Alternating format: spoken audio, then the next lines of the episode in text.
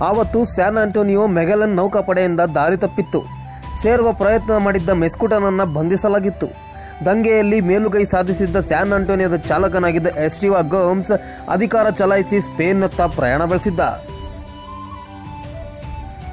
ಇತ್ತ ಮೆಗಲನ್ ಎಸ್ಪಿನೋಸಾಗೆ ಚಿಕ್ಕ ಹಡಗಿನಲ್ಲಿ ಜಲಸಂಧಿಯ ಪಶ್ಚಿಮ ದಿಕ್ಕಿನಲ್ಲಿ ಸಾಗಿ ಹುಡುಕಿಕೊಂಡು ಬರಕ್ಕೆ ಹೇಳ್ತಾನೆ. ಮೂರು ದಿನಗಳ ನಂತರ ಬಂದ ಎಸ್ಪಿನೋಸಾ ಪಶ್ಚಿಮ ದಿಕ್ಕಿನಲ್ಲಿ ಸಮುದ್ರದ ಬಾಗಿಲನ್ನು ಕಂಡಿದ್ದ ವಿಷಯನ ತಿಳಿಸ್ತಾನೆ. ದಕ್ಷಿಣ ಅಮೆರಿಕಾದಿಂದ ಮಲುಕು ದ್ವೀಪದ ಮಧ್ಯೆ ಕೇವಲ ಮೂರು ನಾಲ್ಕು ದಿನಗಳಲ್ಲಿ ತಲುಪಬಹುದಾದ ಚಿಕ್ಕ ಸಮುದ್ರ ಇದೆ ಅನ್ಕೊಂಡಿದ್ದ ಮೆಗಲನ್ ಆ ಸಾಗರದತ್ತ ಪ್ರಯಾಣ ಬೆಳೆಸೋಕೆ ಆದೇಶ ಮಾಡ್ತಾನೆ. ವಿಷಯವನ್ನ ತಿಳಿಸಿದ್ದ ಎಸ್ಪಿನೋಸಾಗೆ ತಬ್ಬಿಕೊಂಡು ಆನಂದ ಬಾಷ್ಪದಿಂದ ಖುಷಿಪಟ್ಟಿರ್ತಾನೆ ಆದರೆ ಅದು ಪೆಸಿಫಿಕ್ ಅನ್ನೋ ಅಳತೆಗೂ ಸಿಗದ ಮಹಾನ್ ಸಾಗರ.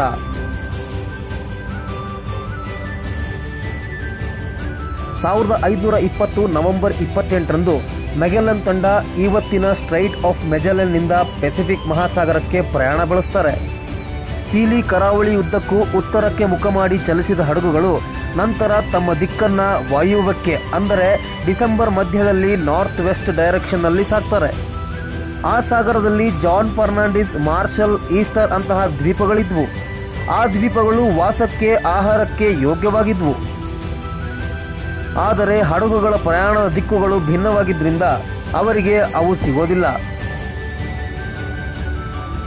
ಜನವರಿ ಇಪ್ಪತ್ನಾಲ್ಕು, ಅವರಿಗೆ ಸಣ್ಣ ದ್ವೀಪ ಕಾಣಿಸುತ್ತೆ.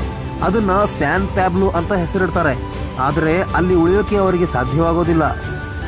ಆ ಮಹಾಸಾಗರದಲ್ಲಿ ಕತ್ತಲಿನ ವಾತಾವರಣದಲ್ಲಿ ಅಲೆಗಳ ಶಬ್ದದ ಮಧ್ಯದಲ್ಲಿ ಫೆಬ್ರವರಿ ಹದಿಮೂರರಂದು ಭೂಮಿಯ ಮಧ್ಯಭಾಗವಾದ ಇಕ್ವೇಟರ್ ಅನ್ನು ದಾಟಿರ್ತಾರೆ. ಫೆಬ್ರವರಿ ಇಪ್ಪತ್ತೊಂದಕ್ಕೆ ಮತ್ತೊಂದು ದ್ವೀಪ ಕಾಣಿಸುತ್ತೆ. ಅದನ್ನ ಕ್ಯಾರೋಲಿನ್ ಐಲ್ಯಾಂಡ್ ಅಂತ ಹೆಸರಿಡ್ತಾರೆ. ಆದರೆ ಅಲ್ಲೂ ಕೂಡ ಹ್ಮ್ ಉಳಿಯೋಕೆ ಸಾಧ್ಯವಾಗೋದಿಲ್ಲ. ಒಂದೂವರೆ ತಿಂಗಳು ಸಮುದ್ರದ ಮಡಿಲಲ್ಲಿ ಸಾಕ್ತಾರೆ. ಇಷ್ಟೊಂದು ಸುದೀರ್ಘ ಪ್ರಯಾಣವನ್ನ ನಿರೀಕ್ಷಿಸದ ತಂಡಕ್ಕೆ ನೀರು, ಆಹಾರದ ಕೊರತೆ ಉಂಟಾಗುತ್ತೆ. ಊಟಕ್ಕೆ ಪರದಾಡೋ ಪರಿಸ್ಥಿತಿ ಬರುತ್ತೆ. ಕೊಳೆತ ಬಿಸ್ಕೆಟ್ಗಳನ್ನ ತಿಂತಾರೆ, ಗಬ್ಬು ನೀರನ್ನ ಕುಡಿತಾರೆ, ಕೊನೆಗೆ ತಾವು ಮಾಡಿದ ಮೂತ್ರವನ್ನೂ ಕೂಡ ಬಿಡದೆ ಅದನ್ನು ಸ್ವೀಕರಿಸ್ತಾರೆ. ಎತ್ತಿನ ತೊಗಲನ್ನ, ಕಟ್ಟಿಗೆ ಪುಡಿಯನ್ನ ತಿಂದು ಬದುಕೋಕೆ ಬೇಕಾದ ಮಾರ್ಗವನ್ನೆಲ್ಲ ಮಾಡ್ತಾರೆ. ವಿಪರ್ಯಾಸ ಅಂದ್ರೆ ಹಡಗಿನಲ್ಲಿ ಸಿಕ್ಕ ಇಲಿಗಳನ್ನು ಕೂಡ ಬಿಡದೆ ತಿಂತಾರೆ. ಕೆಲವರಿಗೆ ಸ್ಕರ್ಮಿ ರೋಗ ಬರೋಕೆ ಶುರು ಆಗುತ್ತೆ ಇನ್ನು ಕೆಲವರಿಗೆ ವಿಪರೀತ ಬಿಸಿಲಿನ ಶಾಖದಿಂದ ಚರ್ಮ ರೋಗ ಬರುತ್ತೆ. ಇಪ್ಪತ್ತೈದರಿಂದ ಮೂವತ್ತು ಜನ ಅಸ್ವಸ್ಥರಾಗ್ತಾರೆ. ತಿಂಗಳುಗಳು ಕಳೆಯುತ್ತಿದ್ದಂತೆ ನಲವತ್ತು ಜನ ಸತ್ತೇ ಹೋಗ್ತಾರೆ. ಮೆಗಲನ್ ಫಿಗಾಪೇಟ ಮತ್ತು ಉಳಿದ ಅಧಿಕಾರಿಗಳು ತಮಗೆ ಬೇಕಾದ ಆಹಾರವನ್ನ ಸಮವಾಗಿ ಇಟ್ಕೊಂಡಿದ್ರು. ಅಷ್ಟೇ ಅಲ್ಲ, ರೋಗ ನಿರೋಧಕವಾಗಿದ್ದ ಶ್ರೀಫಲವನ್ನ ಗೌಪ್ಯವಾಗಿ ಸೇವಿಸ್ತಿದ್ರು.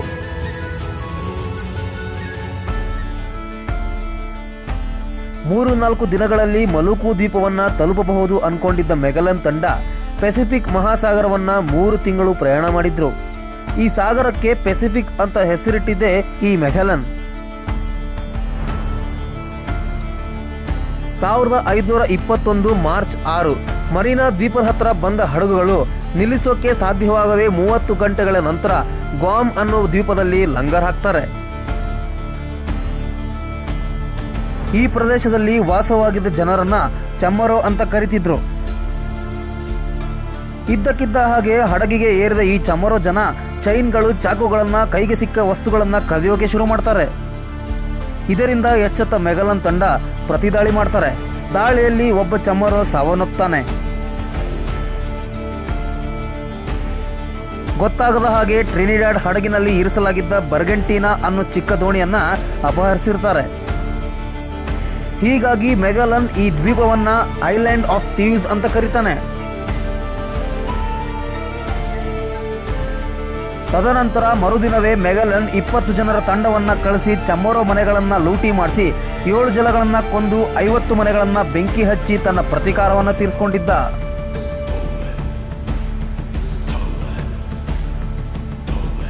ಅಷ್ಟೇ ಅಲ್ಲ, ಬರ್ಗಂಟೀನಾ ಅನ್ನೋ ದೋಣಿ ಕೂಡ ವಶಪಡಿಸಿಕೊಂಡಿದ್ದ.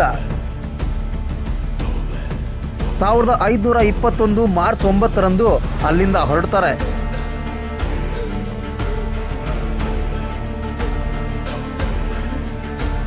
ಒಂದು ವಾರದ ನಂತರ ಮಾರ್ಚ್ ಹದಿನಾರರಂದು ಇವತ್ತಿನ ಫಿಲಿಪೈನ್ಸ್ಗೆ ಬರ್ತಾರೆ.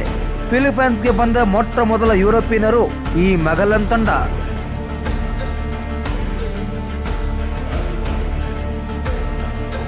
ಸ್ನೇಹಿತರೆ, ಮುಂದಿನ ರೋಚಕ ಪಯಣವನ್ನು ಮತ್ತೊಂದು ಭಾಗದಲ್ಲಿ ಹೇಳ್ತೀನಿ. ಅಲ್ಲಿಯವರೆಗೆ ಜೈ ಹಿಂದ್, ಜೈ ಕರ್ನಾಟಕ.